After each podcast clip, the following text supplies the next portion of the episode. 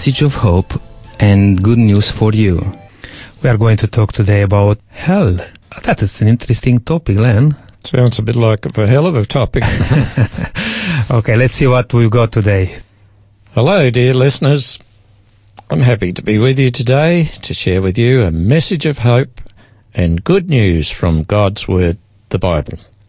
We live in an interesting time of Earth's history with many momentous events and widespread information going on around us all the time. On the information scene now with computers and internet, we have a world of information at our fingertips. But the trouble is, not all that information is correct. Much of it is biased. So there is need for a lot of discretion in choosing the right information. Do you agree? It is always wise to refer to the primary sources of information. As far as things to do with spirituality and beliefs are concerned, it is best to base our beliefs on the Bible. Basing our beliefs on what a pastor or a priest says may lead us to wrong conclusions. The Bible is the safest means of establishing a belief system that is true and correct. The Bible is the primary source. Have you ever played the party game known as Chinese Whisper? Goes like this. Person number one whispers a short sentence in person number two's ear, and then it goes from one to the next, each person repeating what they think they heard to the following person. The last person to hear the message is asked to tell the whole group what they heard. On most occasions, the end message is hilariously different from the beginning one. The same goes for news and gossip passed on from one to another. The story changes so that what eventually comes out at the end is quite different from the original story. If you want to know the truth, you need to hear the story from where it began, the primary source. There are some people who base their faith, that is, their religious belief, on tradition stories or concepts that have been passed down through time from one to another. As far as I'm concerned, it is very unsafe practice to base our faith on tradition. A tradition becomes established when somewhere along the line someone introduces a story or religious practice into the code of beliefs, and this ultimately receives sacred status. It is something like a poem I once read where a calf wandered through a large paddock. Some sheep later followed where the calf had knocked down the grass. As time went on, other animals followed that path until it became a well-defined track. Later, the paddock was sold for urban development, and guess what? Where the calf had once wandered through the grass became a major roadway. That's how tradition becomes established. Jesus spoke sternly to the religious leaders in his day about following tradition rather than God's word. It is recorded in Mark chapter 7 and verse 6. He said, These people honour me with their lips, but their heart is far from me. They worship me in vain. Their teachings are but rules taught by men. You have let go of the commands of God and are holding on to the traditions of men. Here's an illustration of tradition. Now, I've made this up. Let's say a particular church or religious group decided that people can be forgiven their sins if they drink a cup of water that comes from a, from a spring flowing out from under a rock, which is shaped a, a bit like a cross. The church group takes control of the spring, then gives or sells the water to people. the people are told that the water has miraculous powers to forgive sins, and they drink it, believing what they've been told. And so the story of the forgiveness water gains acceptability and a practice is established. After a few more generations, the tradition becomes firmly established and it becomes part of the religious code of that church or group. And so the church or group gets rich by selling the spring water, and a doctrine of the forgiveness water becomes part of their creed. Ah, what a load of baloney, you might say. But is it baloney? That is exactly what has happened in the past, and it still happens. Tradition, in my opinion, is almost the same as superstition. It is like believing a wish will come true when you see a falling star, that is, a meteorite. Tradition is not safe. When there is no primary source of information, we leave ourselves open to believe anything. That's why this series of talks is called Give Me the Bible, where you hear what the Bible says and where you are encouraged to go to the Bible and see for yourself. Don't believe anything just because someone said it. Check for yourself. With all what I've already mentioned in mind, I would like us to try to more fully understand about hell. The concept many people have of hell is that it is a place somewhere in a mysterious underworld where bad people go when they die and where they are punished for their sins by being continually roasted and burned by fire with the devil, that is, Satan, gleefully supervising the process. All this continual torture is supposed to take place with God's approval. Please note, apparently these poor souls who are supposed to be in agony were judged at the point of their deaths and were sentenced to eternal torture. But we must ask by whom were they judged? This is a question for the future because I won't go into it now. The belief of hell, as I've just described, has come from tradition. It is not what the primary source, the Bible, teaches. So then, let us look at what the Bible really teaches. Firstly, the popular doctrine of hell teaches that when someone dies, they immediately return to life again in another form, in another place. But in contrast to that popular idea, the Bible teaches and I refer now to Ecclesiastes 9 verse 5, which says, For the living know that they will die, but the dead know nothing.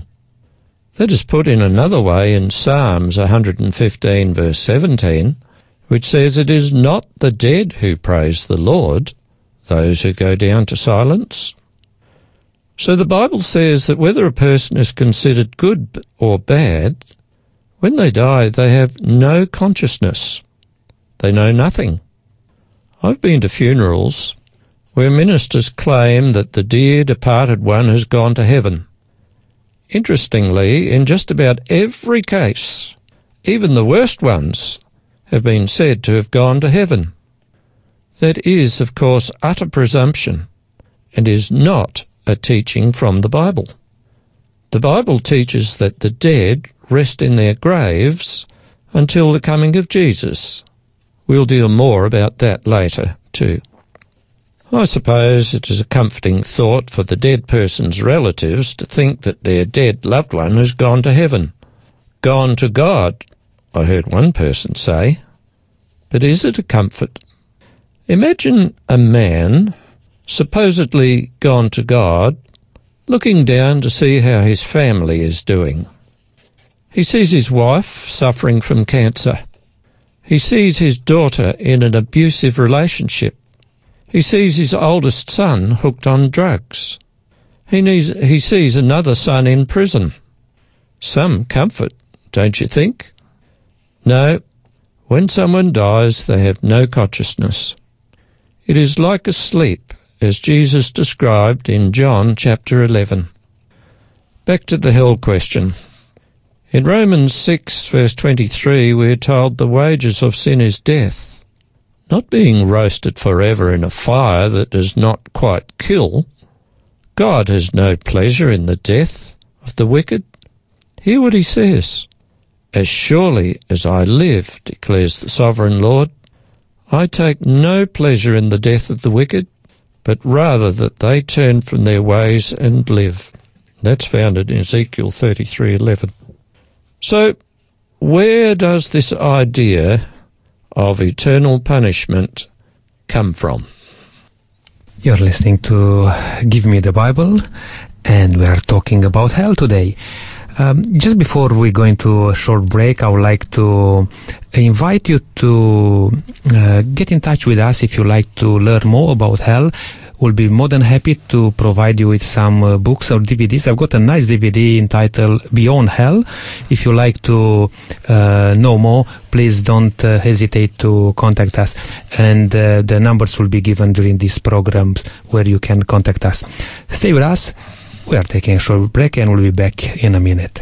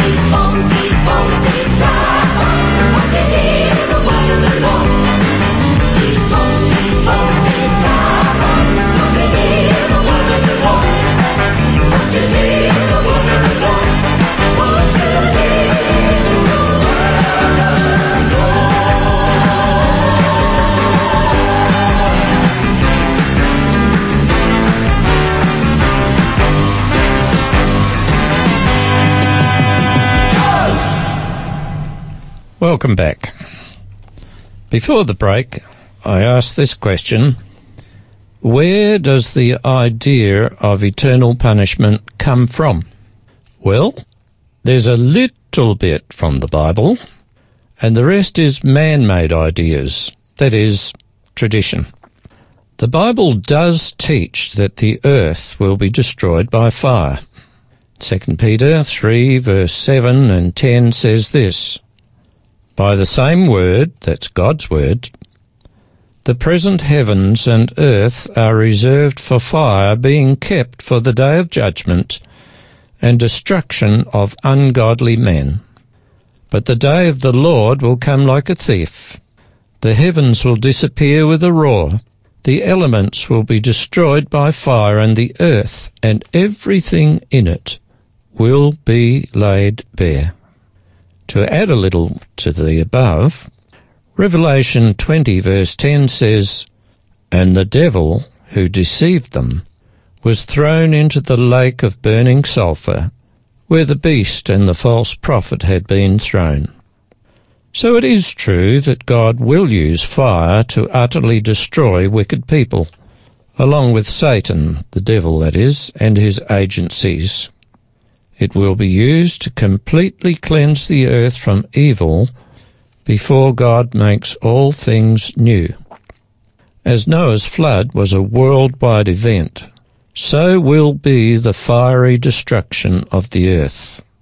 That fire at the end of the world is hell, not some semi fire in some mysterious underworld place where the wicked people go and they are not quite burnt. In the book of Malachi, it tells us that the destruction of the wicked will be complete. Chapter 4 and verse 1 says, Surely the day is coming. It will burn like a furnace. All the arrogant and every evildoer will be stubble.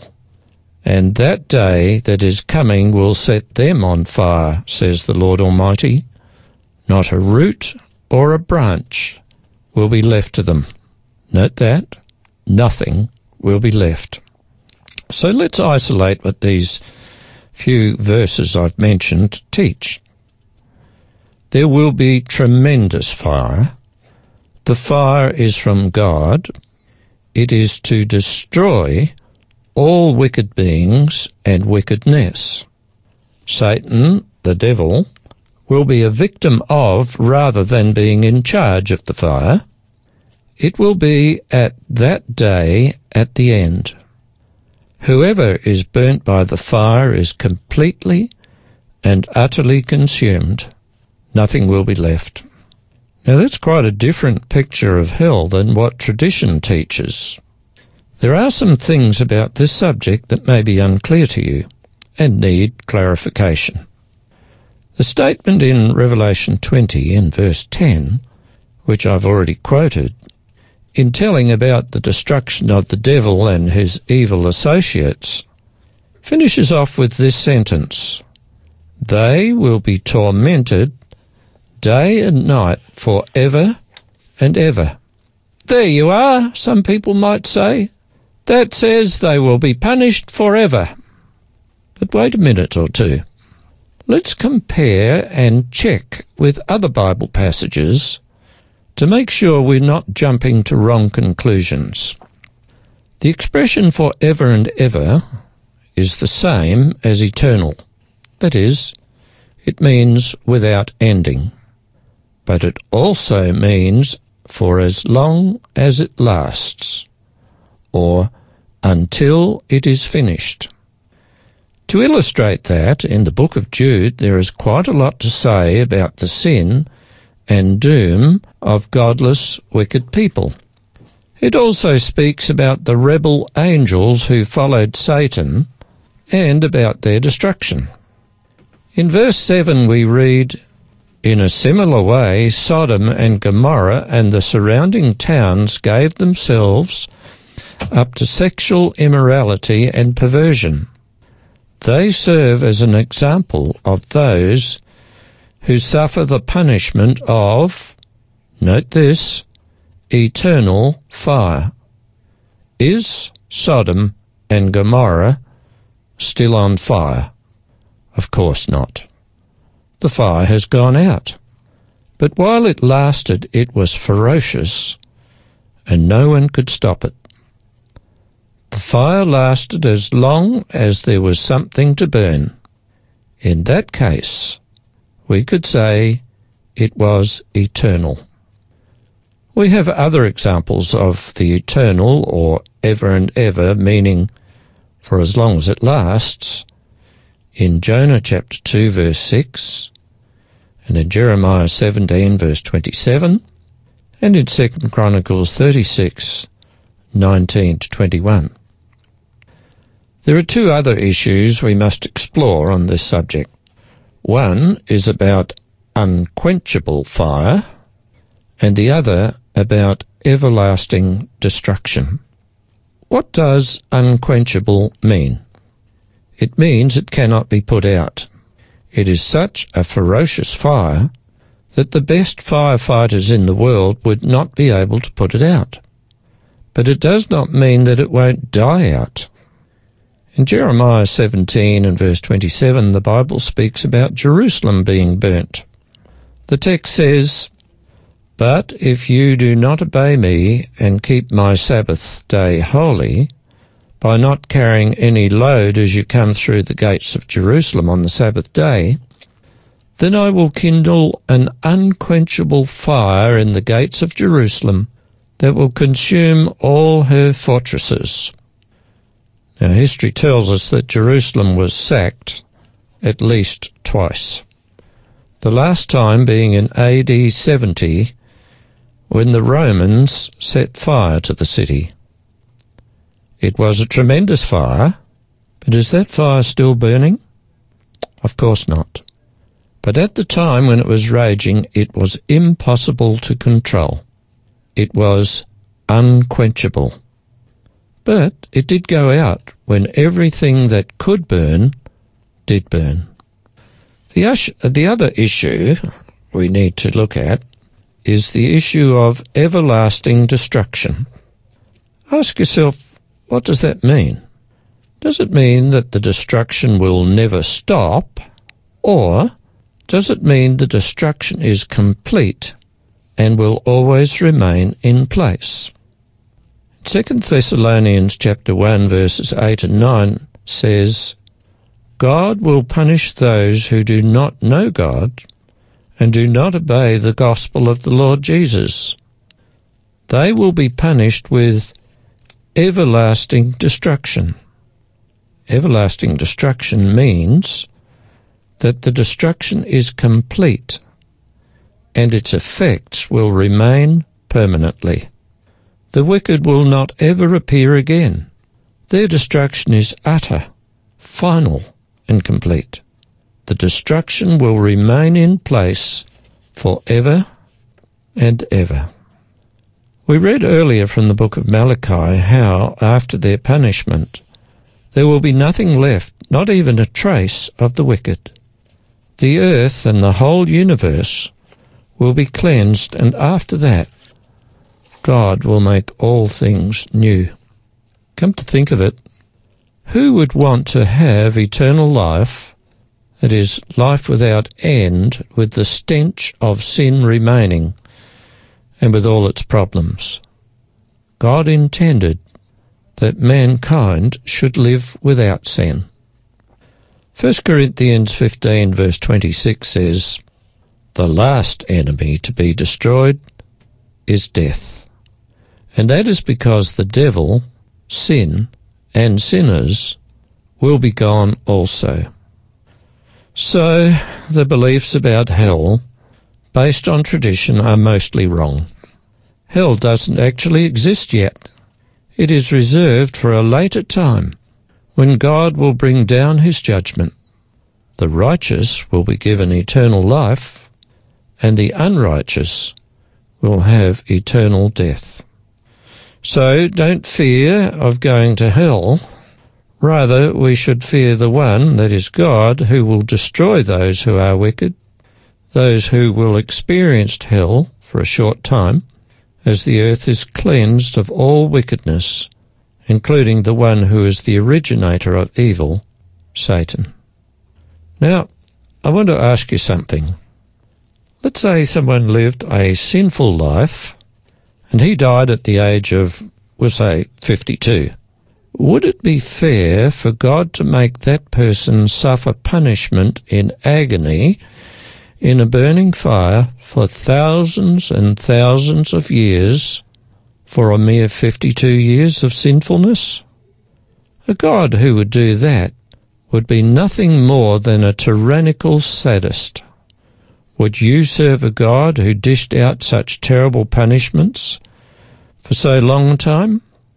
The punishment just doesn't fit the crime. And that is where the traditional idea of hell is so wrong. God is a God of justice, goodness, and mercy. Sure, people will have to pay for their sins, but not like that. Their punishment will be swift and complete. Friends, that's it for another day. If you are praying for someone who you think has been sent to hell, you're wasting your time. They haven't gone anywhere yet except to the grave. We'll deal with this subject, it is about death, next week. So this is Len signing off. In the meantime, I wish you peace and happiness and, of course, God's blessings. Amen.